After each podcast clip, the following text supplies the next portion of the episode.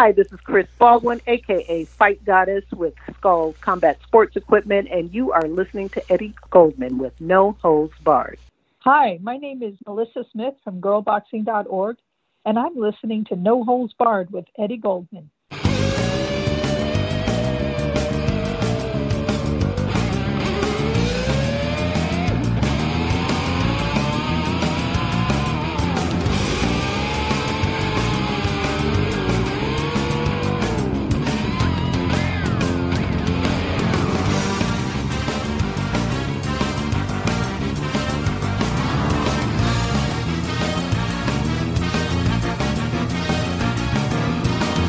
Hello, everyone around the world. Once again, this is Eddie Goldman on No Holds Barred. On this edition of the show, we once again spoke with our colleagues Chris Baldwin of Angry Afro Radio and Melissa Smith of Girl Boxing on the War Room. A video of this discussion has also been posted on the Angry Afro Radio YouTube page. Our discussion took place Sunday, October 10th. We discussed Saturday's third fight between Tyson Fury and Deontay Wilder held in Las Vegas. Fury retained his WBC heavyweight belt with an 11th round knockout. While the fight was certainly entertaining with many dramatic twists and turns, we explained why this was not the quote, instant classic some have labeled it, and was instead plagued by numerous technical and tactical blunders by both fighters. Our reactions to it are similar to that of discussing a one night stand the day right after it happened when sober thinking has finally returned. We also began a discussion of the ties between Fury and alleged organized crime kingpin Daniel Kinahan. Melissa Smith also discussed Saturday's victory by Jamie Mitchell over Shannon Courtenay to capture the WBA Women's Bantamweight belt and more of the latest women's boxing news. All this is part of our in depth coverage of the corrupt world of boxing and sports governance in general. But before we get to that, a word from the sponsors of No Holds Barred. No Holds Barred is brought to you by LenneHardt.com, the home of Lenne Hardt, the legendary MMA and sports announcer, voice actor, singer, actress, and comedian. Lenne is also known for her jazz vocals with her Lenne Hardt Jazz Cabaret Band. For more information, to book her or to order a custom message from her, go to lennehardt.com. That's L E N N E H A R D T dot com. And Skullz Fight Shop, home of the Skullz Double End Bag, the perfect punching bag for your combat sports training. Skullz double end bags provide a realistic striking target and help improve speed, distance, and timing skills. Hang it and hit it right out of the box. No pump required. Skullz Fight Shop, advancing combat sports equipment for the next generation of fighters. For more information, go to Skullz, that's S-K-U-L-L-Z, fightshop.com. And Adolphina Studios, original art prints and handcrafted fine jewelry. For more information, go to etsy.com, that's E-T-S-Y dot com, slash shop, slash Adolphina Studios, that's A-D-O-L-P-H-I-N-A Studios. Also, please subscribe to the No Holds Barred page on Patreon for much more no holds barred content that's at patreon.com slash eddie goldman. Now you can also support our independent no holds barred journalism by purchasing items such as t-shirts hoodies tank tops mugs pillows masks and even mini skirts at the new no holds barred with eddie goldman shop on redbubble it has also been recommended to me that people choose sizes on the large side, as some items may run small. You can browse all the items for sale and then place an order at redbubble.com slash people slash Eddie Goldman. Hello, everyone around the world. Welcome back. This is Eddie Goldman, No Holds Barred. Welcome, fight fans, to the War Room with Chris, Eddie, and Melissa. It is an exciting day because last night was the third fight between Fury and Wilder. And oh boy, my boy Eddie is in the house. And Eddie, tell the people what you call this. you compared this fight to a what? A one night stand? Yeah, yeah, yeah. See that we're recording this on the Sunday after the Saturday night that we saw thought when we're very tired and it was very late and we thought it was really thrilling and and memorable, much more memorable than it was. And now you wake up and it, it kind of dawned on me. It's like after something like that, a one night stand, which goes way, way back into uh, my ancient history. So this is a little, and I'm sure other people too, but this is a little thing that I wrote. This fight was like a one night stand. When it's late and you're tired and maybe drunk, your standards deteriorate. You long for the climax as some sort of conquest or triumph. Then it happens, and for a wondrous moment, you feel like you've made it to Valhalla. Right after, though, you fall asleep, and when you awake, smelly and trying to become clear headed, you finally say, grabbing your aching head, What the fuck happened last night? The euphoria had faded even before the effects of the liquor wore off, and now you must pull yourself together to face a new day. And now we're in the new day where we can more soberly evaluate what happened in this fight, the trilogy fight with uh, Deontay Wilder and Tyson Fury, which certainly had a lot of twists and turns, ups and downs. It had a certain amount of drama, but you can watch some of these cheap action movies and, and see a lot of drama and back and forth and in them too.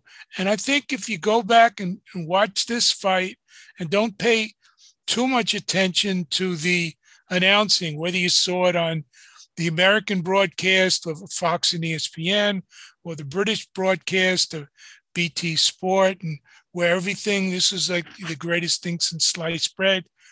Look at the technique, and there, there were just so many mistakes, so many things below top level done by both fighters, which made it, it did make it exciting in the moment because the outcome was in doubt. It was back and forth and back and forth.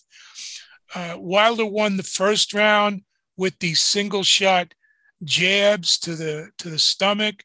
Fury didn't really know how to answer to the very end of the first round. The third round, you saw uh, Fury come back and he got the, the big knockdown and looked like, okay, maybe what some of us said was going to be right. This fight was going to be over more quickly than in the other fight, but he couldn't fully put him away. And then the fourth round, of course, when we're expecting, okay, now Fury is going to finish him off. Instead, Wilder comes back. Fury was extremely sloppy, just sort of lumbering around, some cases his hands down. And he's open for one of Wilder's big right hands. And Wilder, who was the heaviest, heaviest of his career, still hadn't run out of gas at that point, only in the fourth round. And he knocked down Fury. Fury was not really seriously hurt. He was hurt, but he wasn't out or unconscious. It wasn't like that 12th round knockdown in the first fight where he was out and then he, he arose. He got up and then he was knocked down again. And Wilder couldn't finish him off. And then in the fifth round, it appeared that maybe Fury won. it was a slower round as Wilder was starting to uh, to run out of gas. Fury was throwing a lot of punches in the sixth round. It still looked like he was lacking real power that he had in the previous fight. In the seventh round, Fury started to hurt Wilder, but SugarHill Steward was upset at the lack of jabs in between rounds. You could hear him say, "Jab the motherfucker, man," you know, because Fury was not did the basic boxing. So from this point on, of course, Fury was winning everything. Wilder would land a couple of shots here and there. In the tenth round, Wilder was down again, but also again at the end of the round, he came back, but he was really tired. Both men were tired and extremely sloppy. Finally, in the 11th round, longer than we, at this point we expected it to go on, Fury knocked down Wilder. He went down, he was completely out and went down. The referee correctly immediately stopped it. Right. There were five knockdowns in the fight. Wilder was knocked down three times. Fury was knocked down two times. There were just not enough jabs, not enough movement. And yeah, it was, it, had that immediate excitement factor. But when you go back and look at it, this is clearly Fury's worst performance against Deontay Wilder. Because in the first fight, he boxed and moved and was very fluid. And of course, he got caught, was knocked down twice, that dramatic 12th round knockdown where he got up and he came back to win the rest of the round. So Fury won probably nine, maybe 10 rounds of that fight. The second fight, Fury just marched forward on the front foot and dominated the whole fight and got the seventh round TKO. This was sort of a hybrid. It took Fury a while to adjust to Wilder, but he stopped just doing basic things, moving his head, throwing jabs, just boxing 101 type things. And, and I think because of the, the, the drama of the fight, a lot of people were just, wow, what a great fight. A lot of people saying, this is arguing which was the, this the best heavyweight fight since Joshua and Klitschko, since whenever, the best trilogy since Holyfield and Bowe, the best fight since Foreman and Lyle. I'm hearing all these types of things. I don't think so. I think it was it had that again that immediate excitement factor, and that's why I compare it to a one night stand. And when you wake up on Sunday, you just say, ah, "What the fuck? Who the fuck was that? I got to get out of here." Right? Chewing your arm off. Yes. Oh, Melissa, what, what was your take on that fight last well, night? you know, the drama to, to Eddie's point is just that our hearts were in our mouths because either man could have died in, in the ring. I mean, and that's right. the reality. Right. Uh, they're both huge they both hit hard and when they go down they really go down um, so that was part of it knowing that wilder had been so seriously hurt in the second fight and then had fired mark breland after that fight for for throwing in the towel um, you know there was that undercurrent that you know i'm going to go out on my sword and i may be dead but i'm not going to have anybody stop this fight so there was that pressure and that anxiety throughout. And that is to me what the drama was all about. I think Eddie's right. Fury was sloppy at best. I mean, he did sneak in some cute little uppercuts. I mean, every so often he would have flourishes of, of actual boxing. But um, he his and, and certainly, you know, from about the fourth or fifth round, his head was in it and and really trying to defend and and trying to uh, to win that battle. But um, certain his skills were appalling compared to what we the skill level we know he can be at. And, you know, he can he even admitted it at the end of the fight, saying, "Listen, this was not my best effort. I knew it wasn't, but he did get the win, and he got the win in a war of attrition." Uh, and as I said, you know, it, to me in the later rounds, 9, 10, 11, as Wilder really was faltering and it was, to my mind, just going on muscle memory more than anything else because he was out on his feet.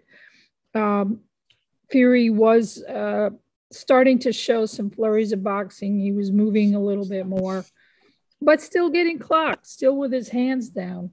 And, um, you know, basically he was there to take Wilder's heart away, and he did. He, he sure beat him. Did. He beat him hard. Do, that do you think 11, that fight should have been stopped at, at round eight? Well, eight, certainly nine, um, but that wasn't going to happen. And even in the tenth round, after uh, after that knockdown, there was a good re- could have been a good reason to pull it at that time. Mm-hmm. And in the eleventh, you know, when he went down uh, and the he finally Wilder got back to his corner, you could see blood from his ears. He did go to the hospital. I mean, they didn't keep him overnight, so whatever damage was done, it was enough to let him go home. But right. I, to my mind, I don't think Wilder should ever fight again. I think he should be done. He got his. You think he should retire? Multiple. You don't think? I think he should, he should be done. Andy Ruiz or Joshua or. No, anybody? I think he needs to take his money and go home. Started. He's almost thirty six. He's going to be thirty six in a in a couple of days. He just got really banged around and knocked out hard. He was clearly concussed much earlier in the fight mm-hmm. because he looked like he was almost sleepwalking. He had that that look of somebody who was not entirely there and he was able to survive because Fury couldn't really finish him properly. He had a dead man in front of him and he couldn't and dispose of him. Out, right. You know, so is he gonna is he gonna fight again? You, you, this is not the smartest guy in the world, and wherever if he does fight again, it's gonna he's gonna get a lot more a lot of money for his himself and his family. So he's gonna have to make that decision in a while. He's obviously right. going to face a suspension. The, the, it's it'll be interesting to find out if the who's going to face a suspension. Well, if well, he'll get a medical suspension oh, from the right, right, right. For, for the knockout, but the blood from the ear was that just something a laceration on the outer part or just you know inner part or was that something more was there something else internally we don't really know. It's too early. At least we don't know at this point. And I mm-hmm. think he's going to want to continue to fight. I mean, look at all these. You know, Riddick Bowe wanted to come back and, and fight. You know, Evander Holyfield. These guys just don't stop fighting until they they're you know put in in the grave. Well, I don't I think that should be his last fight. I think he needs to do one more fight and let that be his last fight. It shouldn't be against Fury. Well, yeah, I mean, I mean, certainly he he he'll have options and he'll be able to make a lot of money. Um, it may not be, it won't be for a title because they're all, you know, he's not going to fight Usyk, so um, it'll be a contenders fight, and and whoever he ends why up fighting. He, why can't he fight Usyk? Because Usyk is going to fight AJ, and then why should he fight Wilder? No. Why would he do that? If if, if Usyk beats Joshua again with his three belts. He's going to have three mandatories and none. Although now that he's no longer WBC champion, he could be ranked by some of these other these other outfits. But it's he's going to have his hands full with these mandatories after the rematch, assuming he isn't even stripped by one of them for having an immediate rematch. So I think you can make an argument today that the best boxer in the heavyweight division, based on what we've seen over the last few weeks, with one caveat, is Alexander Usyk. Mm. However, if he would fight Fury, he'd be, even if he came in as big as he did or a little bigger than he did in the fight with Joshua, he'd still be giving up about 50 pounds. And maybe Fury would come in lighter for that fight than he did than he did with Wilder, but he'd still be giving up an enormous uh, size advantage, both in terms of height and weight.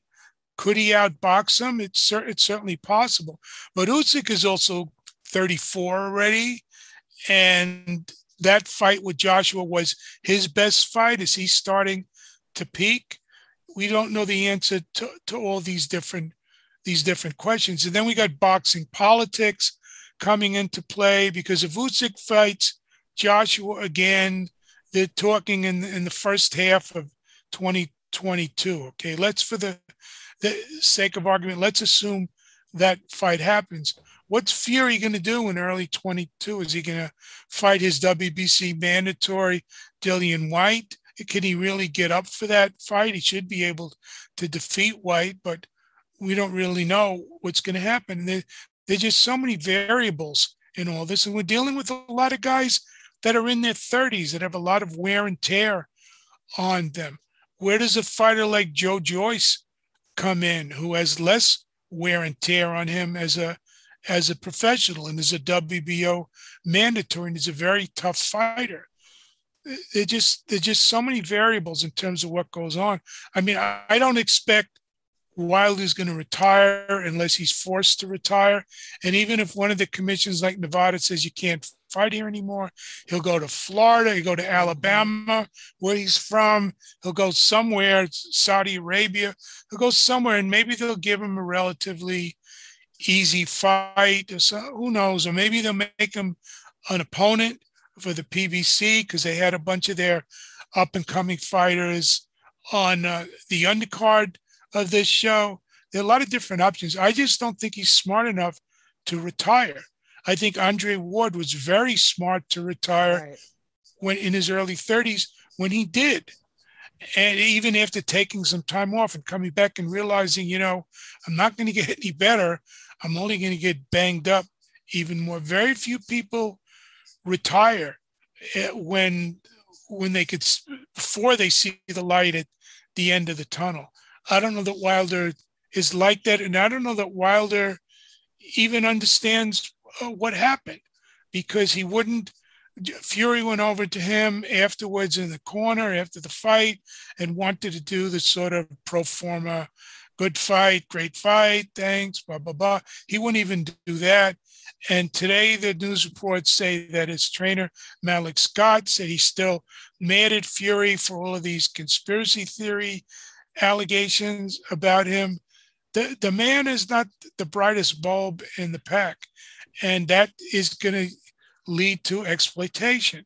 And if he comes back next year, he's still marketable because he showed a tremendous amount of heart and courage by not quitting in this fight and fighting on several rounds after he was basically done and out on his feet, and even making some of them not completely, but relatively competitive. So he's still marketable to a certain segment of people who basically who don't know shit about boxing. But well, maybe you can invite Jake Paul. But, oh, I know. well, that's see, those guys are around. Yeah, that those guys are around too. Yeah, yeah. I mean, the thing was uh, in the first round, you know, Wilder with his jabs and you know jabs to the body and looking strong. I mean, he had about one round where he attempted to box. Right. And by I thought he looked good round, in that round. I said if he had kept that up the whole entire time, he might have given. But you know, he, he it would have been a different battle because yeah. Tyson Fury was not prepared, and it was clear that he was not prepared. He right. was not in his peak training. He right. even said it.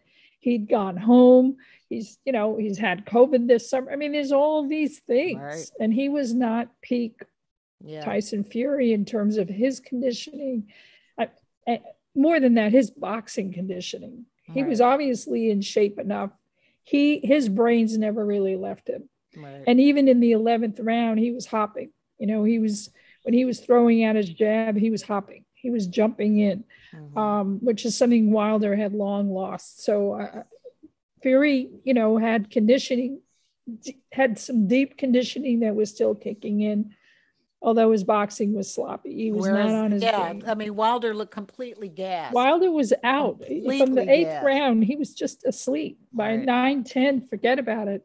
Uh, if he got shots off, it's muscle memory. Just like yeah, he right. Had a lot of heart coming though. in. That's a lot of heart. Tremendous heart.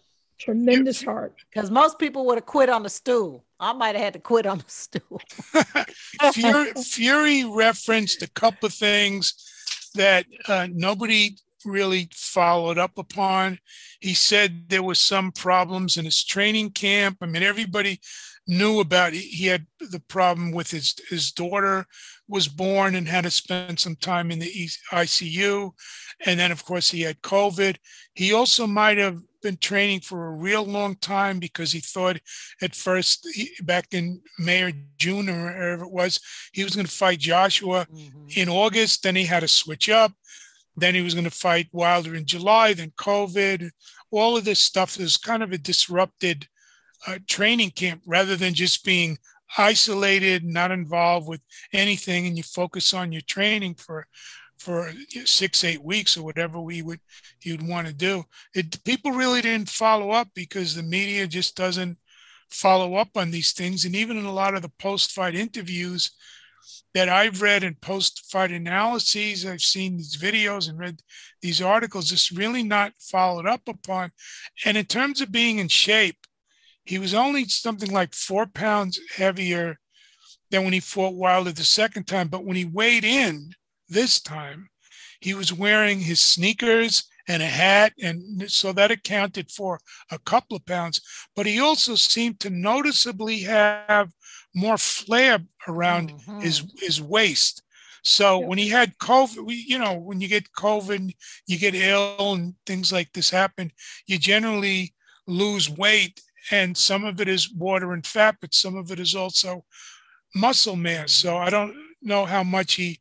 It takes a while to completely come back, and not everybody completely comes back. So, and as a man who is known for alcohol and drug abuse, that will hurt your ability to completely, fully, immediately recover from COVID. So those, these are some factors but people are just celebrating. You know, the media is just celebrating and repeating what the promoters said the greatest heavyweight fight they've right. seen, blah blah blah blah blah. And it was. Well, we we've all seen better.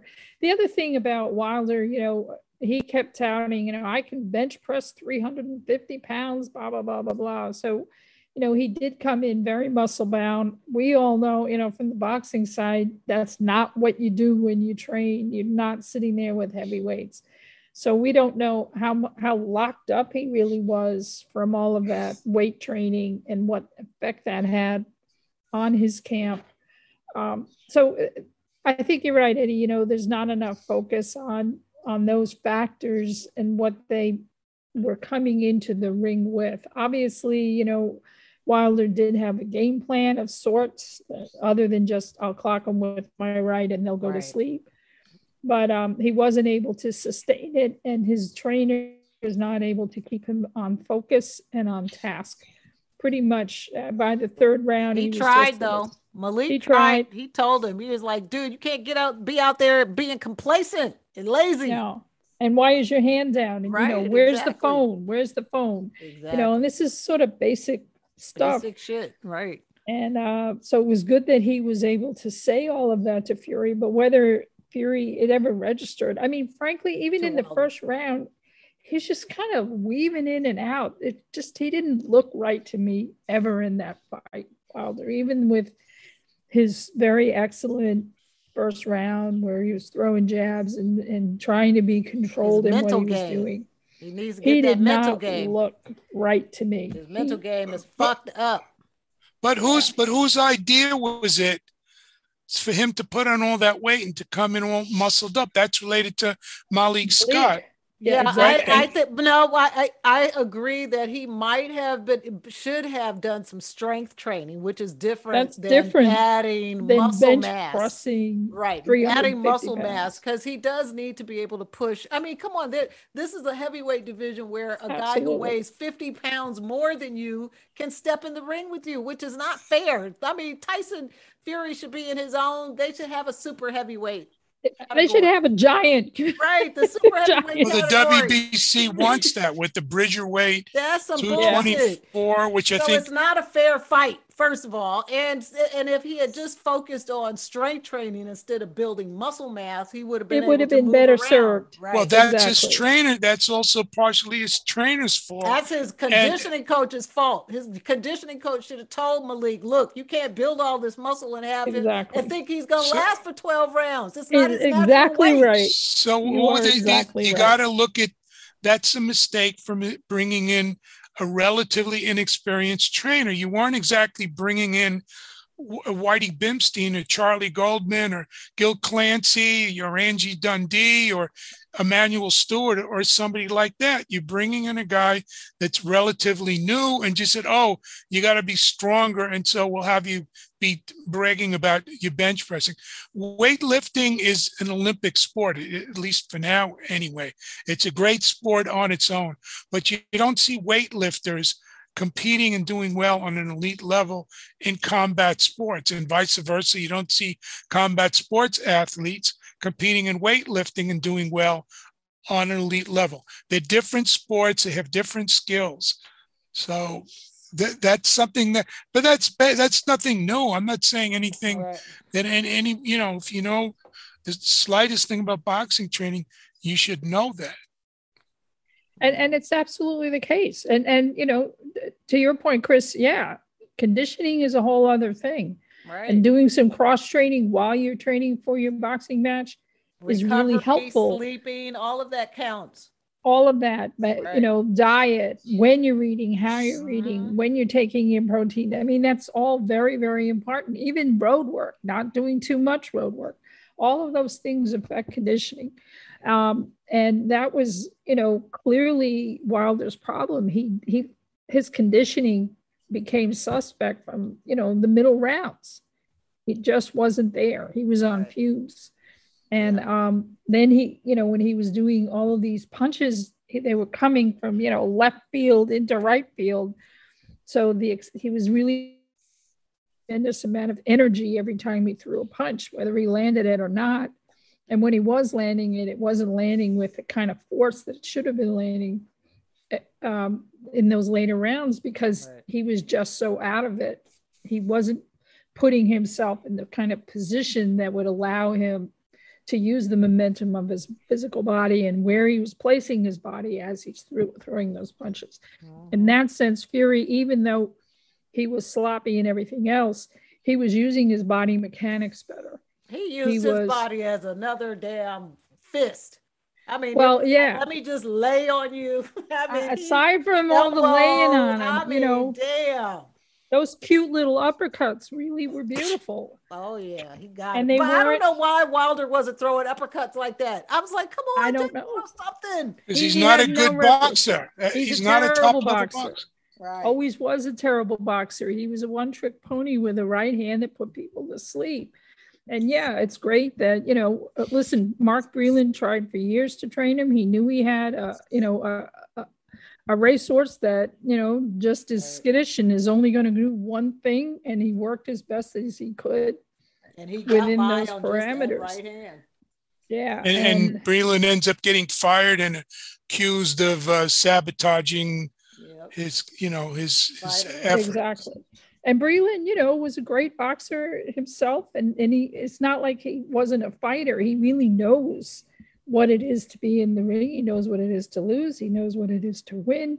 He has a real sensitivity to all of that and had worked with him for a very long time. So that was a, a tough breakup. Happens. Malik Scott comes in, you know, tries to retool him a little. But Wilder, you know, yeah, by Wilder the third round, he wasn't right listening. back to the same old shit. Yep. Same I, I got to add on another angle to this fight that hasn't really been covered yet. We've been discussing it, but hasn't really been covered yet too much in the United States. Are a lot of reports in the Irish media and now the British mm-hmm. media about the ties, the continuing ties between Tyson Fury and Daniel Kinahan. And we're going to hopefully get something. We thought maybe we'd do something on it this week, but it was like too soon to, to arrange it. Plus, we really had to focus on the fight itself. But this is going to, with Fury now solidifying his position in people's minds as the number one heavyweight in the world. You can argue all that, but I think he's a consensus number one heavyweight in the world whoever, regardless of whoever holds these different sanctioning body belts, there's going to be a lot more attention given to him. This fight was in Las Vegas. So these reports from Ireland and the UK are going to get more attention about him in terms of who Daniel Kinahan is, how the Irish courts have said that Kinahan is the key figure in the Kinahan organized crime group, which is an international consortium involved in all the wonderful things such as uh, drug selling, gun running, money laundering, and all these these other things. And this has been exposed time and time again. And the Kinahan say, "Oh, I'm not involved in boxing anymore," and then the next time the reports come out, he's negotiating the fights. He's a quote advisor, which, by the way, in American law, you have promoters and managers. You don't have advi- an advisor. There's nothing. American law hasn't caught up with it. So now he not only apparently still has ties with Fury, but he's a quote advisor now to Terrence Crawford, know, according to the crazy. media report. Mm-hmm. So it's also surprise, surprise promoted by Top Rank. So oh, there's a lot of stuff going on behind the scenes that is very, uh, very suspicious, and we're going to see if we can play some role in bringing, bringing more of that information to. Uh, for people to to understand. You could find all this stuff online. Just use uh, our friend uh, Dr. Google and look a lot of this stuff up, and you find a lot of these articles, and they're almost all in English too. So uh, if you want to read real English from the Irish and British press rather than American English, you you find a lot of this. So I think we have to look we have to look at that playing a role perhaps in the heavyweight division. Mm-hmm. And if it doesn't disrupt the fights, the authorities could start at some point looking at this, not the Nevada State Athletic Commission, but some other authorities at some point. Well, the woman that we're going to uh, sit with, the author, her name is Nick, Nicola Tallant. And she wrote a book called Clash of the Clans. And I'm reading that right now. And it is a page turner. And I, I'm like fearing for her life right now reading this book. like, so I look forward to having her on the show with us to discuss this. Maybe next week we'll get her in. All yeah, right. she also she also has her own podcast, Crime World, and she covers organized crime in general. But since Kinahan and his group is so uh, pro- they're so prominent in it, she's focused a lot on that too. I mean, I've covered that on No Holds Barred when it's mentioned COVID. The first show that I did when I came back last year from having to take some time off to recover from COVID was with investigative reporter Declan Hill and focused on Kinahan. And we went through a lot of the history up to that time when Fury was publicly thanking Kinahan for arranging what we thought anyway would be the Fury Joshua fight. And that still, that relationship still exists at this point. So a lot, lot going on. And some other people have in the US have covered it. Uh, Kurt Emhoff did some work on it. Uh, I think that was on his show at the time and Ring Magazine, but not too much. And I haven't seen any mention of it. In all the articles that I've read about this last fight, I haven't seen any mention of Kinahan. No, they they will scrub it as soon as it's mentioned. It will probably be scrubbed because they don't want to talk. They don't want anybody talking about this. No, no, no. So. This is yeah, yeah. But we're, we're all about Nicholas winning. Book, Clash of the Clans is good. So you guys pick that up. Nicola uh, Tallant. You can. Nicola, she's on yeah. Twitter, and you can Tallant. look up yeah. the book and all that. Uh, yeah, I got the book on Kindle, so I've been reading it on that since yesterday. It's uh, it's, it's good, really right? it's great, and and you know, we when especially in the United States, we, we think of the mafia as um you know the the Godfather movies, but it's still alive and well. Uh-huh um, and very connected into money laundering around the world. And sports is a brilliant place to park your funds, yeah. as we've seen it just in our coverage of AIBA and those problems. So why wouldn't it be in professional boxing? Yeah, yeah.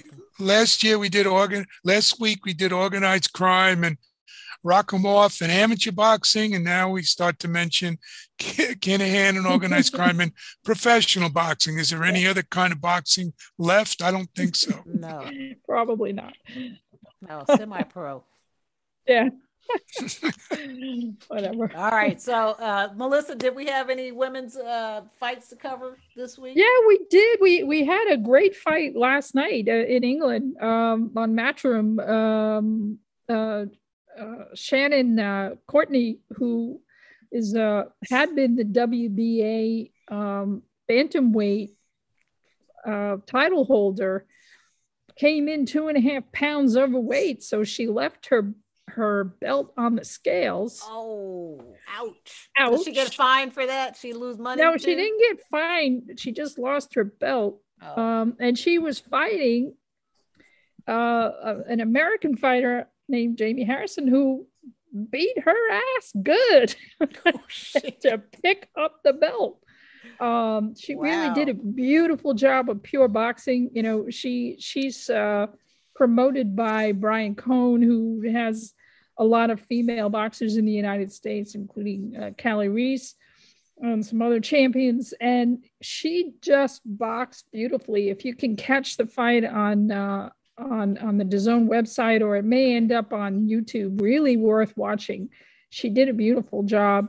Shannon uh, Courtenay was, uh, let's say, less than gracious at, at the close of that bout, claiming I won. Blah, blah, blah. Well, then she kind of backed down a little bit, but um, it, it was really a beautiful exhibition of boxing on actually what was a very nice card on Matchroom, including the, the Liam Smith fight.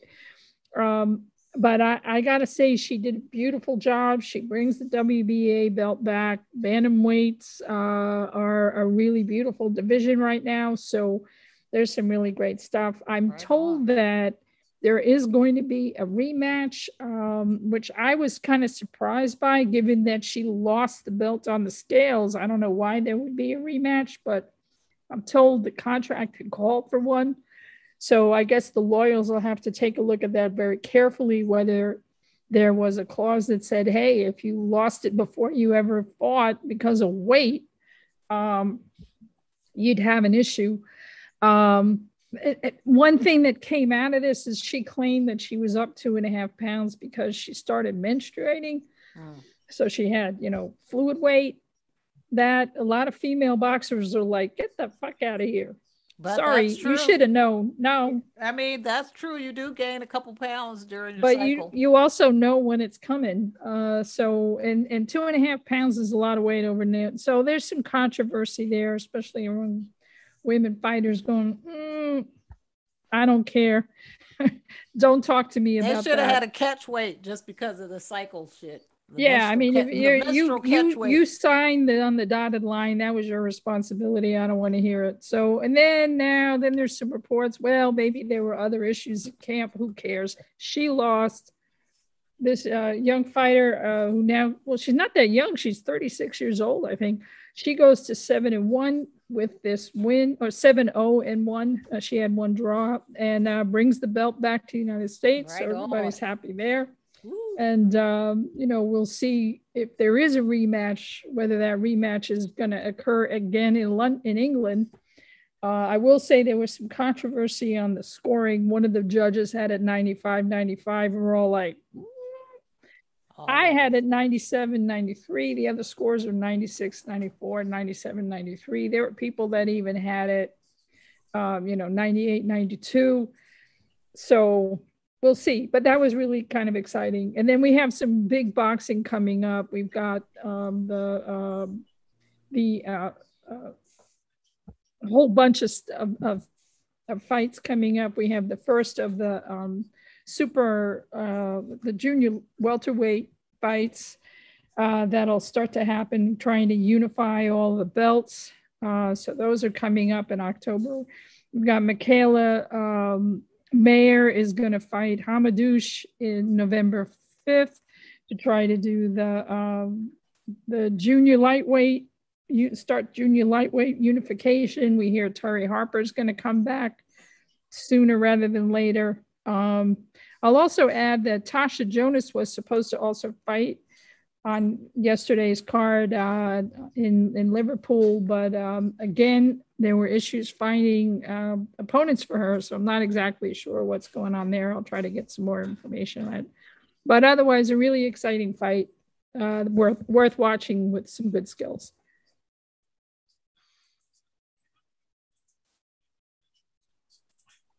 Outstanding, my beautiful people. Eddie, you have anything else for us you want to cover today? Just I just want to add on a on a rare MMA note that coming up in, in a couple of weeks is going to be the final fight in the very storied career of the man that I still think is the greatest MMA fighter of all time, Fedor Emelianenko. And he's going to be having his retirement fight on Bellator uh, coming up. He's way, guy is way, way past his prime, but in the uh, from the, the first decade of the 2000s, this guy was such a complete fighter for MMA. He could box, he had power, he could grapple and wrestle, he had submissions, he applied a lot of the tools of combat sambo very successfully and had a 10 year unbeaten streak in a sport where it's much more difficult to go unbeaten than it is in, in boxing because you have fewer rounds and there are more ways to win. And yet, after about 2010, 2011, he really started fading. And right now, he's sort of a hero in Russia. But you might want to just, for old time's sake, catch his last fight in Bellator and maybe watch some of his early fights. And also, unlike most other MMA fighters, he really comes off with humility and respect. And I've interviewed him a number of times, and where a lot of these other people sound like uh, they're at a Donald Trump rally or something, he does he does not. So I actually have a little clip. Maybe we could run it briefly next week. A short clip of a a media interview that uh, that about his legacy that we could run on the show just to sort of pay respects to him.